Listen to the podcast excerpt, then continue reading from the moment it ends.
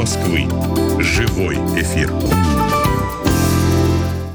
Вы слушаете «Эхо Москвы» в Волгограде. С вами Андрей Веселов и гость Дмитрий Бойко, городской планировщик. Добрый день. Добрый день. А, сразу вопрос. А, в 2020 году Волгоградская область может похвастаться участием горожан в формировании городской среды? Э, мне кажется, что здесь, конечно, стоит экстраполировать не только на Волгоградскую область, но и пойти дальше, и, в принципе, по всей стране. Мы можем рассмотреть и регион, и страну в целом тогда. Хорошо. Целом по России картина такова, что чаще всего общественные слушания, публичные дискуссии по градостроительным, прежде всего, вопросам, глобальным, которые касаются всех жителей города, о, о том, как должны выглядеть общественные пространства в, в центре э, Чаще всего это все манипуляции и симуляции, конечно. Никто всерьез не воспринимает, что э, жители будут действительно принимать участие в принятии важных решений. Но на самом деле, э, несмотря на то, что общая картина так в целом не, не очень-то веселая, случаются отдельные примеры удачных практик, которых в Волгограде вполне можно было бы применять, и мы к в своей работе также к этим практикам оказываемся причастны, мы как специалисты нашей организации. Э, в частности, мы э, участвовали во многих работах э, и учебно-образовательных мероприятиях для жителей о том, как, как они могут принимать участие, как они могут вовлекаться, как они могут влиять на то, что происходит в их городе и с их, с их районами, с их дворами. Например? На нескольких итерациях, ну, я лучше расскажу не о нашем опыте, а о опыте Татарстана, который является лидирующим в этой работе. У меня был вопрос как раз, да, да, да. почему мы не такой хороший, как Казань? Город? Трудно сказать, э, кто из нас хороший город, э, наверное, разные, но э, про вовлечение, вообще надо понимать, что программа, федеральная программа формирования комфортной городской среды была изобретена в Татарстане как региональная программа, и затем она была как лучшая практика распространена на всю Россию. При этом она во всей России, конечно, приняла немного другие формы, чем это было задумано. В Татарстане была большая установка на участие населения в принятии градостроительных решений. И эта философия вовлечение, соучастие, она пошла благодаря работе проектной группы 8, которая пригласила в Татарстан Натальи Фишман. Это как бы знамени... довольно знаменитая э, команда, которая работала э, сначала в Вологде на каком-то студенческом э, районном уровне. И, как и многие урбанисты в своих родных городах, не была оценена по достоинству.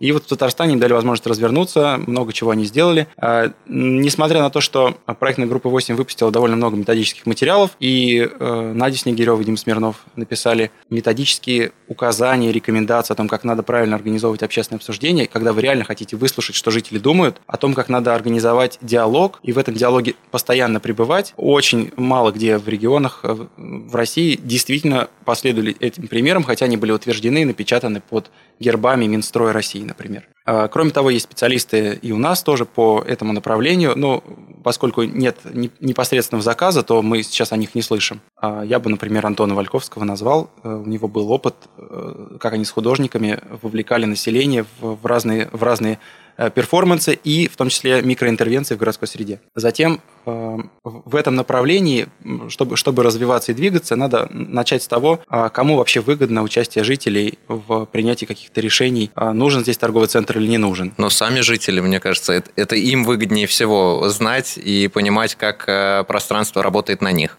Ну Я вот, не прав. Ну вот нет, это, это вопрос, вопрос воздух, потому что если жителям действительно это важно, то почему тогда они молчат? Mm, угу. И существует э, голос власти, существует голос бизнеса и существует голос гражданского общества. Если посмотреть на историю, мне кажется, что это во многом э, Волгограду здесь есть чего стыдиться, э, потому что мы-то в Волгограде как раз очень сильно привыкли слушать голос власти и слушать, что нам расскажут и подскажут люди, которые разбираются. К примеру, были города, в которых советская власть была установлена мгновенно, а были города, которые очень долго, из-за того, что не было крепкое гражданское общество, люди, которые, у которых устраивала та конструкция общественная, общественная, социальная, которая находилась в тот момент, э, благодаря которой принимались решения, они э, решительно протестовали против того, как, как все было устроено. И, и многие города, например, Пермь, которые, которые советская власть несколько лет вели ожесточенные бои на улицах, и люди говорили, что нет, мы приняли решение, как мы хотим жить, не так. Вот. А в Волгограде Красный Царицын э,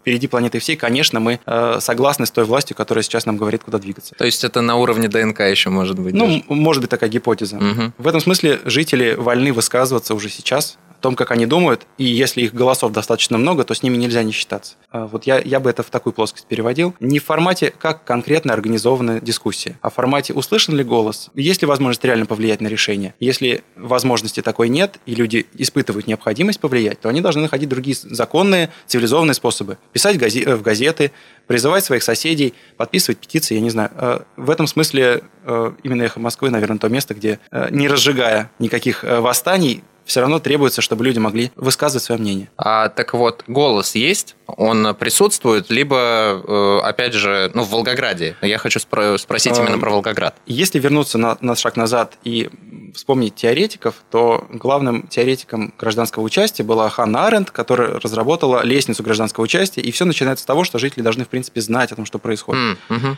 Первая, первая ступенька гражданского участия – это просто информирование. У нас с этим, на самом деле, довольно печально все, потому что э, найти актуальную версию генерального плана Волгограда или э, актуальный э, проект планировки территорий, который вот непосредственно у тебя под окном э, скоро начнут строить, реализовывать, э, довольно трудно. На сайте администрации – э, все, если и есть, то найти это э, нужен, может только человек со специальной подготовкой, где на сайте в глубине, кликая по 16 ссылкам, где-то внутри ссылочка под рисунком. Э, скорее... Папка в папке, папка в папке, папка в папке. Скорее всего, никто не найдет. Но много было попыток, и мне часто спрашивают люди, которые в Волгограде пытаются разобраться, и просто нет информации. И это век высоких технологий, когда все эти проекты, естественно, подготовлены в электронном виде. Затем есть определенная работа, и это абсолютно задача главного архитектора города. Организовать информирование жителей о том, как город будет развиваться. И вовлекать их в этот процесс, чтобы они видели вектор, а сейчас э, информации вообще никакой нет. Ее не, не просто же картинки нужно опубликовать, нужно определенным образом объяснить, на что это повлияет. Вот сейчас мы изменили зону в ПЗЗ. Что это значит для всех? А вот это, эта работа, э, на мой взгляд, не просто пиарщиков администрации, э, отдела работы с населением и с прессой, а это задача профессионалов, которые должны растолковывать, а что здесь в проекте предлагается. И часто без этого специального знания люди теряют интерес, они просто не, не осознают э, связи с реальностью того, что изображено на картинке. Э, как, как в любом профессиональном ремесле, нужно разбираться, либо очень сильно хотеть. Не всегда обычный человек, гражданин, хочет сильно разбираться.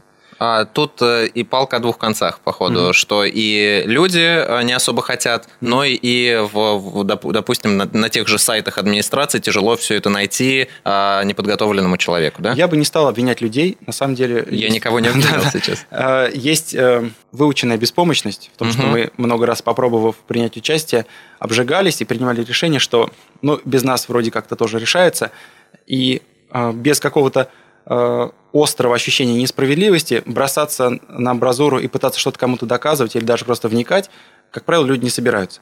То есть ситуация, которая была в Екатеринбурге с парком, это был пример, когда людям было не все равно, и они активно высказывали свою точку зрения. Сейчас, чтобы нам кому-то стало не все равно, что-то должно вопиющее произойти. Вопиющим для нас не стало, например, строительство такого же храма в таком же парке, Э, что, что должно случиться, чтобы в Волгограде это кого-то сильно взволновало, и он начал действовать, я вообще с трудом могу представить. Как говорят на одном канале, покажет время. Угу. А, я наткнулся на вашу публикацию, и мне, а, ну, хочу ее обсудить.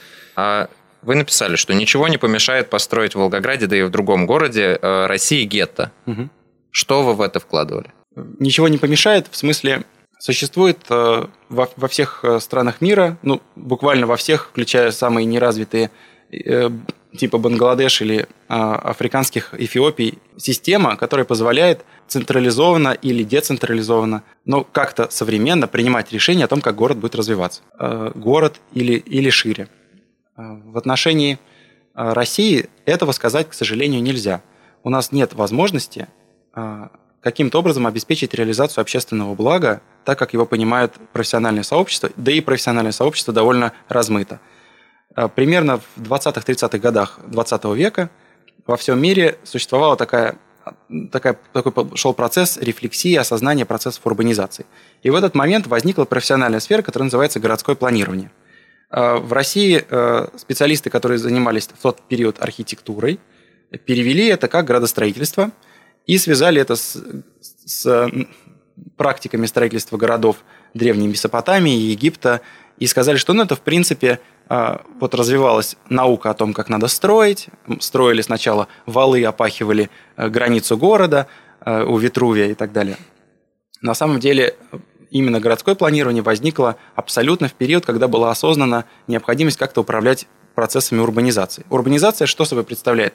Это когда мы э, вследствие не какого-то осознанного выбора и решения, а вследствие наших индивидуальных предпочтений начинаем строить дома, после них строим еще дома, э, после них осознаем, что вот вокруг этих домов в них нужно, оказывается, где-то организовать детские сады, школы, э, когда... И желательно близко. Да, когда нам нужно, оказывается, а потом оттуда как-то добираться до центра города – нам нужно организовать транспортное сообщение. И все вот эти вопросы начинают переплетаться, при том, что по отдельности они э, вполне благонамеренные э, процессы, но, но в комплексе они иногда приводят к ужасу и к хаосу.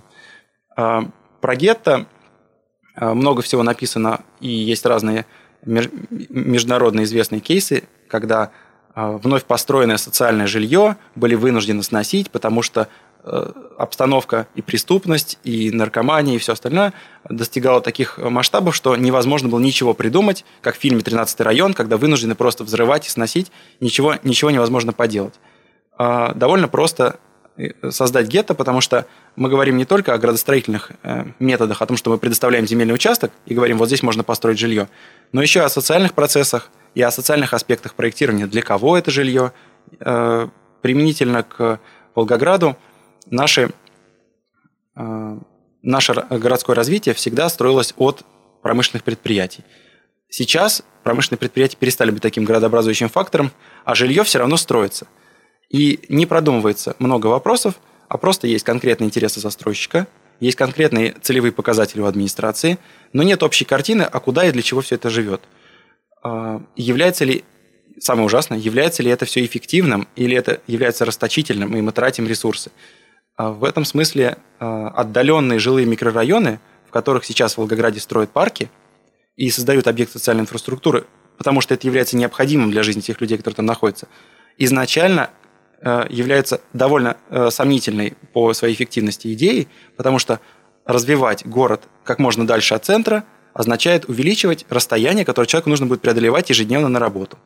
Находясь так далеко от центра, не имея возможности добираться туда общественным транспортом, либо имея один вариант, какой-нибудь автобус или маршрутка, которая сегодня работает, а завтра нет. 22 например, да? Да. Люди очень быстро при, приходят к необходимости приобретения личных автомобилей. И в Волгограде, э, можете спросить у любого, кто знаком со статистикой, кратно растет э, в последние десятилетия автомобилизация, потому что людям нужно как-то добираться. И это решение возникло только потому, что в какой-то момент кто-то решил, что нам нужно вот эти гектары далеко-далеко застроить жильем. И это, конечно, абсолютно не современно, это неразумно, э, следовало бы этого избегать. И сейчас э, я не говорю к тому, что это приведет к гетто, но это приведет к не самым, не самым удачным последствиям для жизни э, этих людей в этом месте. То есть уже сейчас складывается социальное и территориальное какое-то единство. Люди прикипают к этому месту, они хотят там жить. Но руководствуясь только интересами застройщика и только интересами власти, и не рассматривая систему в комплексе, принимаются решения, которые относительно международной практики скорее ошибочные. А в международной практике, я думаю, как, э, вот разделение обязанностей на департаменты и так далее угу, есть. И определенные а, даже ну, э, свод угу. правил угу. тоже имеются. А России нужно что-то перенять угу. у западных коллег? Ну, э... Может быть, восточных? Абсолютно точно, что у всех э, стран мира есть какая-то система, как эти решения принимаются. И эта, эта система может быть более или менее удачной. Вот в отношении э, системы как-то принято в целом в России, э, много где отдельные функции, связанные с принятием и реализацией градостроительных проектов, принятием решений, разбиваются между сопредельными департаментами. И когда вот этот монолог Райкина к пуговицам претензий есть, он абсолютно на всех бюрократических стадиях в отношении любых отраслей четко просматривается. Э, начиная от темы того, что тема градостроительства э, разделена между Министерством экономического развития, Министерством строительства и сейчас выделенным практически в ранг Министерства Росреестром Федеральной службы регистрации кадастра и картографии. И эти министерства между собой должны каким-то образом договариваться о тех вопросах, которые касаются общего объекта. Э, когда мы рассуждаем о городе, часто общей картинки, такой, которая объединяла видение и экономистов, и э, транспортников, и градостроителей, архитекторов, и земельщиков часто не складывается, и даже когда нам э, довелось участвовать в разработке стратегии социально-экономического развития Волгограда, мы пытались соединить эти аспекты, но они э, в конце концов все равно дробятся в соответствии с тем, как сейчас образованы департаменты. И вот в соответствии со структурой администрации, э, также сообразно с этим организованные стратегии развития города, и также много где происходит. То есть общая картинка, она возникает только в ходе каких-то пересечений и наложений. Сейчас общей картинки ни у кого нет.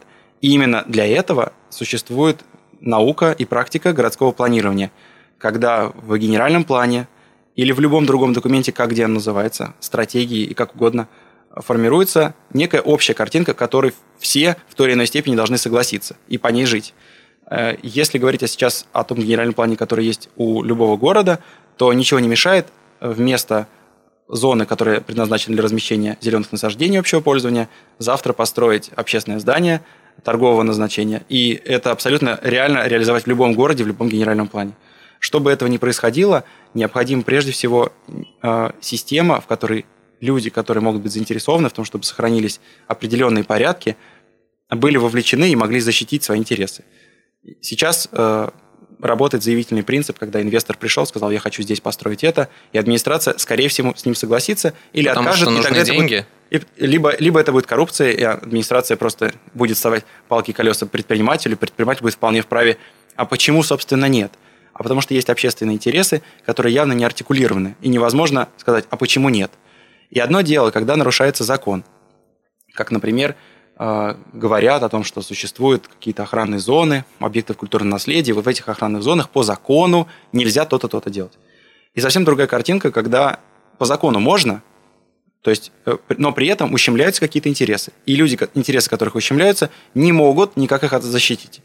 А применительно к территории реконструкции тракторозаводского вещевого рынка речь не идет.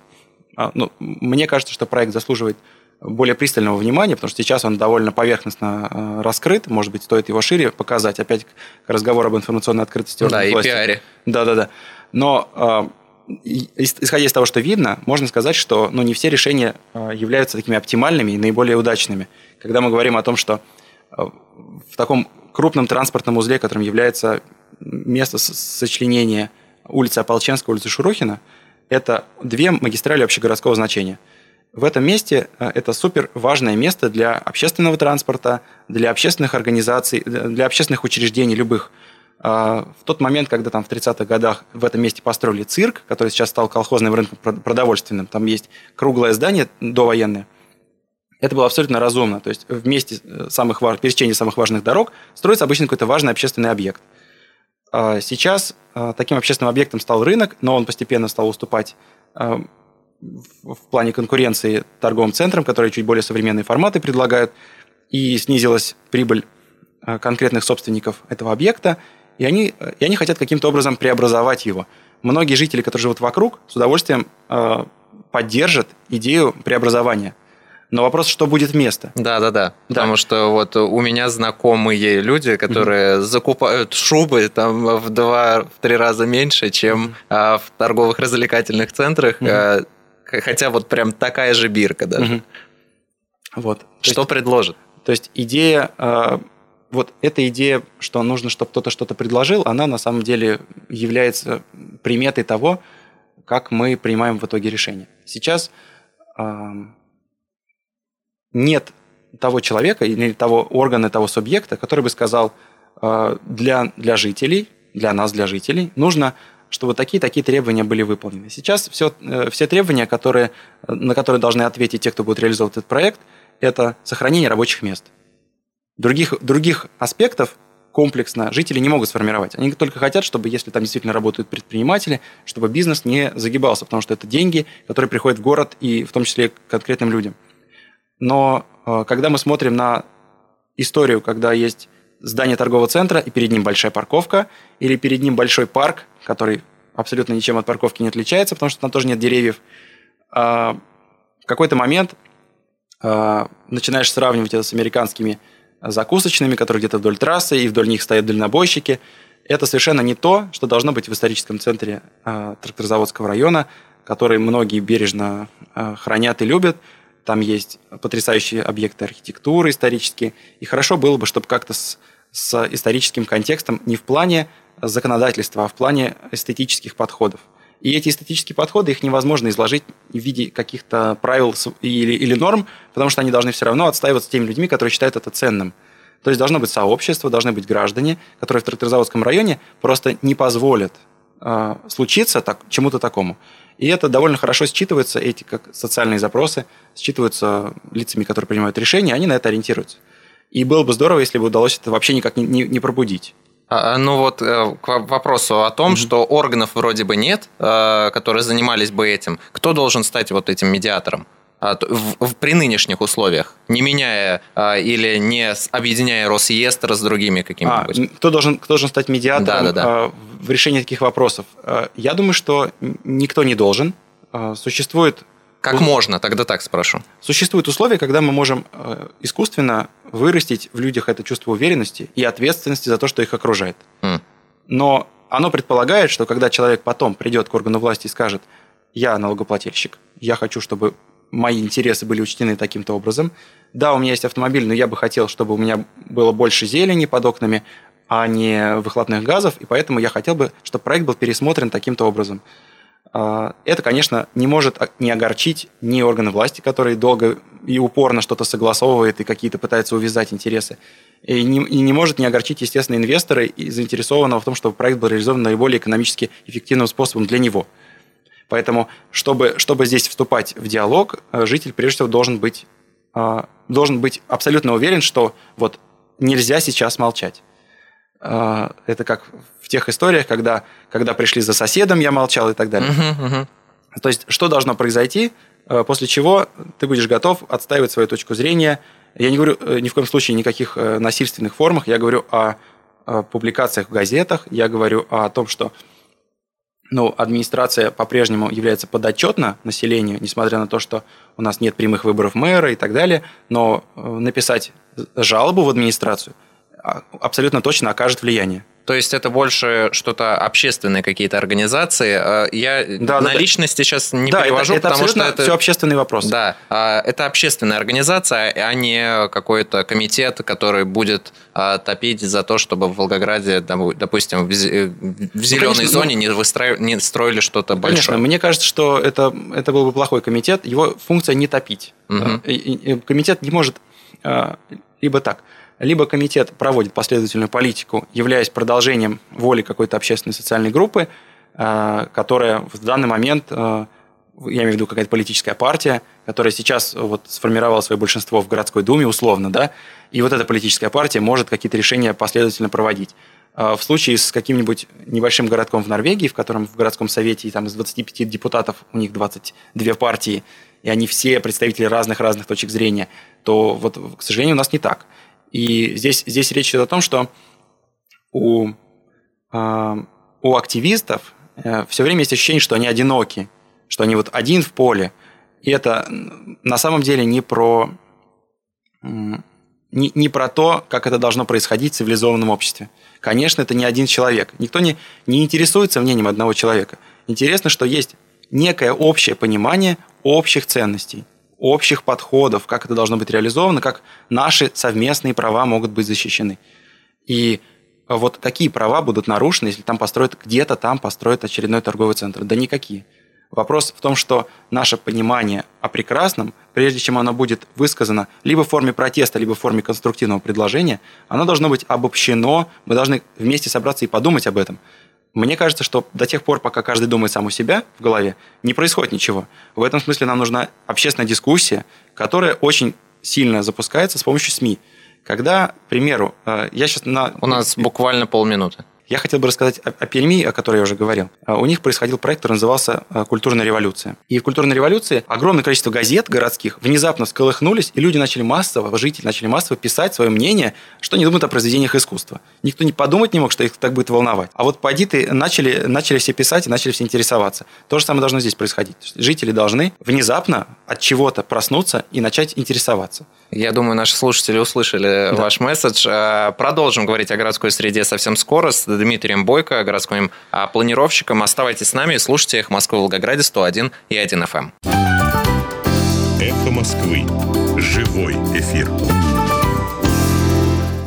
Это «Эхо Москвы» Волгоград. С вами Андрей Веселов, и мы продолжаем. А продолжаем с Дмитрием Бойко, городским планировщиком. Вот э, я читаю, что 80 лет со дня рождения выдающегося урбаниста и мыслителя Вячеслава Глазучева. Э, я о нем не знал, а он выдающийся. Угу. Э, почему э, я должен знать о нем? На самом деле интересная очень конструкция. Сейчас, э, когда говорят урбанист, мы чаще всего вспоминаем Варламова, который бесконечно рассуждает о велодорожках, э, о том, как нужно делать э, фасады, о том... Город для людей. Да, и эта вся история, это все так называемый хипстерский урбанизм, самый поверхностный. При этом России есть чем гордиться в этом направлении, и было много всего в Советском Союзе, но вот главным проводником всего доброго, что было в мире, и кто обрушил в определенный период новейшей истории на нас всю эту информацию, тем, кто был до Варламова гораздо раньше, это Вячеслав Леонидович Глазычев. Он э, был профессором мархи, э, доктором искусствоведения и выдающимся прежде всего публицистом. То есть он писал, но писал длинные развернутые статьи, в которых люди, которые хотели прочитать, находили ответ. А у Глазычева э, важным аспектом всей, всей э, науки о городе была рефлексия, то есть попытка осмыслить, осознать, что сейчас происходит, почему это происходит, и прежде всего в гуманитарном ключе, когда мы думаем о человеке, и человек стоит в фокусе, но не сводится все к каким-то банальным формулировкам, что мы делаем город для людей, а город должен ходить пешком. Э, и, и эти небанальные формулировки позволили ему уже в, в Советском Союзе, в, при Брежневе, в разные-разные эпохи, во-первых, изучать международный опыт, и в этом смысле наша урбанистика, она, конечно, переводная. Он был тем человеком, который написал в Советском Союзе первую книжку о дизайне. Это была его кандидатская. Затем он был тем человеком, который перевел к выдающийся труд Кевина Линча «Образ города», в котором он рассматривал город как некое целостное э, понятие, не, сводимое просто к зданиям, сооружениям. А, Глазчев хорошо знал английский, и поэтому он здорово общался с международными экспертами и часто их Э, приглашал в Россию. В разных формах были проекты сотрудничества, э, в том числе делали проекты с фондом Сороса, с разными другими международными э, агентствами поддержки. Они приезжали в малые города, они активизировали местное сообщество на позитивные изменения, помогали сообществу увидеть местные ресурсы и после этого уезжали. И после этого очень интересно наблюдать, как ситуация развивалась, потому что многие, многие его проекты, которые были реализованы на практике, Например, это Мышкин, э, город Мышкин, э, в котором они, э, приехав, начали показывать людям, как можно делать бизнес на том, что вот есть Мышка, есть Мышкин, mm. и попытка из брендинга, из какого-то соучаствующего проектирования, из социокультурного обмена. В Советском Союзе, повторимся, да? Вот прямо на границе между Советским Союзом и новейшей историей, то есть вот 90-х. Чуть раньше, до Мышкина, у них были э, поездки и попытки реконструкции вместе с немецкими экспертами советских микрорайонов в набережных Челнах. Это еще в 1984 году. То есть много его проектов, они направлены прежде всего на то, как люди могут сами превращать что-то, э, город превращать во что-то другое, э, то, что им больше подходит. Увидеть человека его потребности и осознать, как может инициативная группа сформироваться, как может экспертная поддержка или дополнительные грантовые средства – реализовать какие-то важные проекты. А, вот. Примительно к его научной деятельности а, много можно сказать, но это все связано прежде всего с образованием архитекторов в МАРХИ, Московский архитектурный институт. И я знаю многих людей, которые сейчас стали главными архитекторами, например, в Крыму или главный архитектор Калуги, которые с гордостью вспоминают, что вот меня на защите дипломов поддержал только Глазычев, потому что только он понял, как важно, вот э, у него была тема, э, это Алексей Комов, у него была тема, связанная с э, реконструкцией храма Христа Спасителя, как ее обыграть с учетом того, что там был огромный пласт проектов про Дворец Советов. Ну, чисто архитектурный вопрос. Про его социокультурные и антропологические, можно сказать, разработки. Но еще важным аспектом его жизни, кроме публицистики, науки и образования, было, эм, было создание кафедры – в Ранхикс в Москве, его было убеждение, что города все-таки должны развивать люди, которые специально к этому обучались.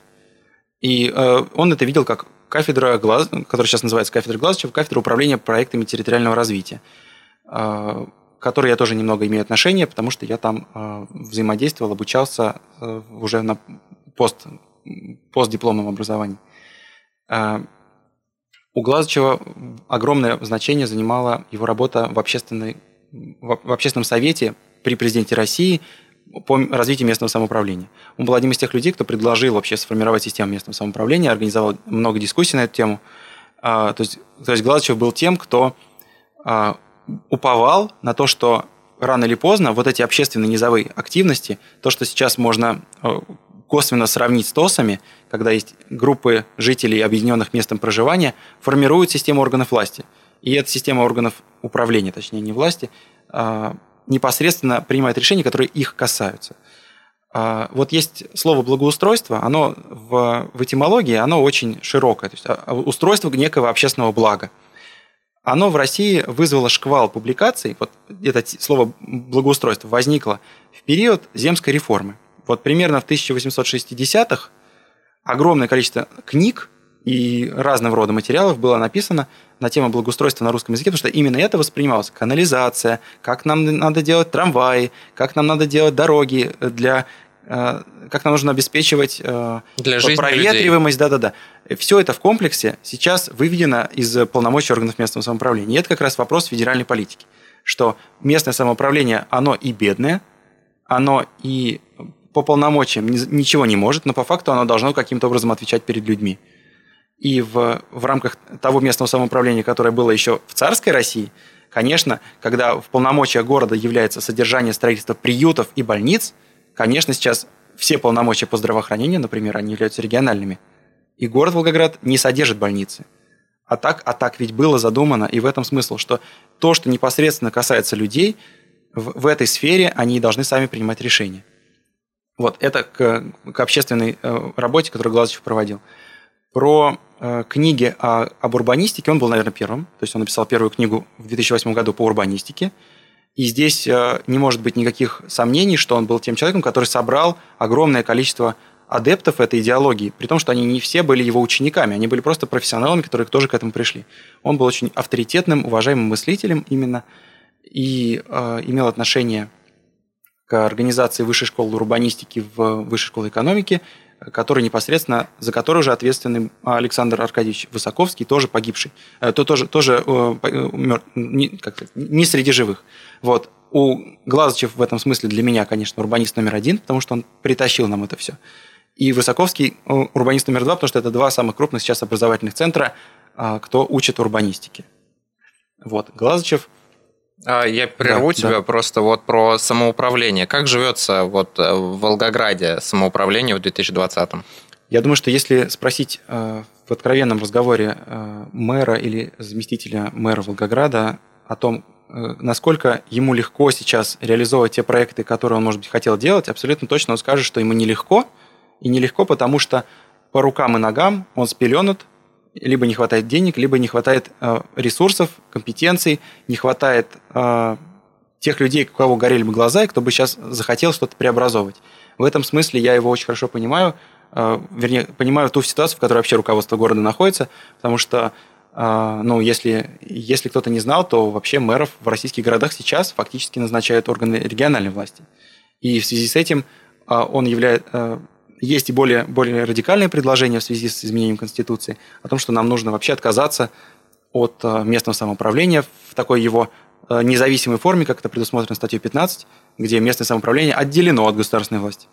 Сейчас, э, сейчас практически нигде нельзя сказать, что мэр позволил себе и реализовал что-то такое. Чаще всего мэр ничего себе не может позволить, и это совсем не тот мэр, даже тот, который мог позволить себе написать свое имя на автобусах. Сейчас такого нет. И это, не, это больше не политик, это технический специалист по руководству и решению ряда проблем, в том числе в общественном секторе. А поправки в Конституцию изменят э, ситуацию?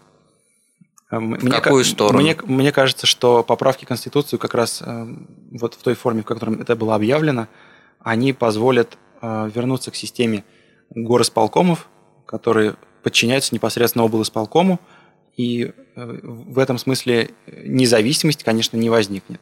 Самостоятельность в принятии решений, определение повестки, чем мы будем заниматься, как мы будем тратить деньги, не возникнет. О чем мы говорим? Э, в рамках федеральной программы а, формирования комфортной городской среды на федеральном уровне распределяются деньги, не самые огромные, на самом деле, для создания парков, и прочих общественных пространств. И на федеральном уровне принимается решение о том, какой город получит деньги на благоустройство.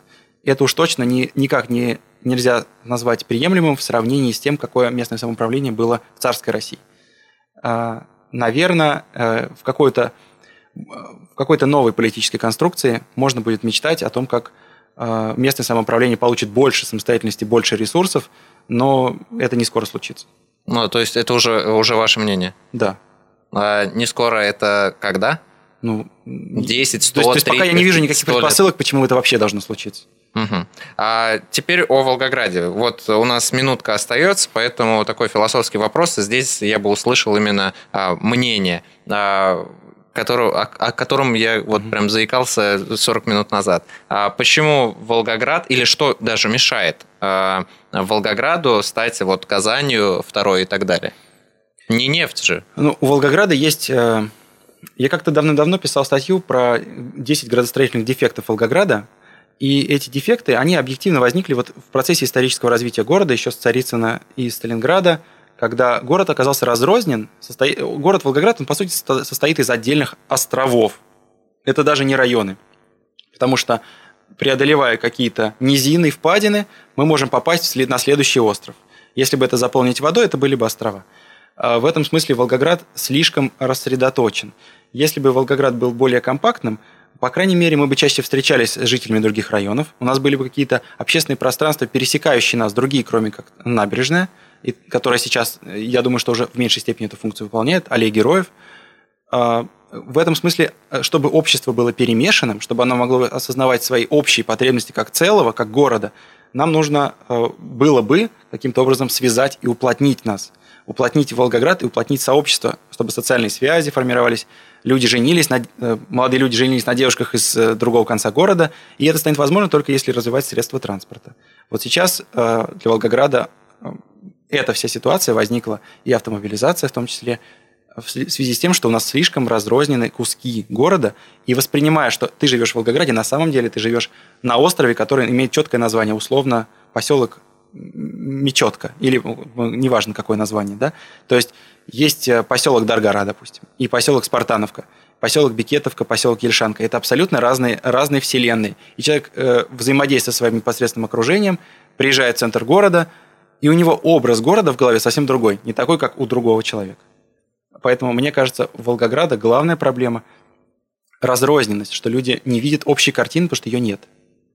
Общую картину нам нужно уплотнять Э, связи, повышать, повышать э, транспортную доступность разных частей, уменьшать время корреспонденции и как можно меньше доверять автомобильному, автомобилеориентированному развитию, к которому мы сейчас идем.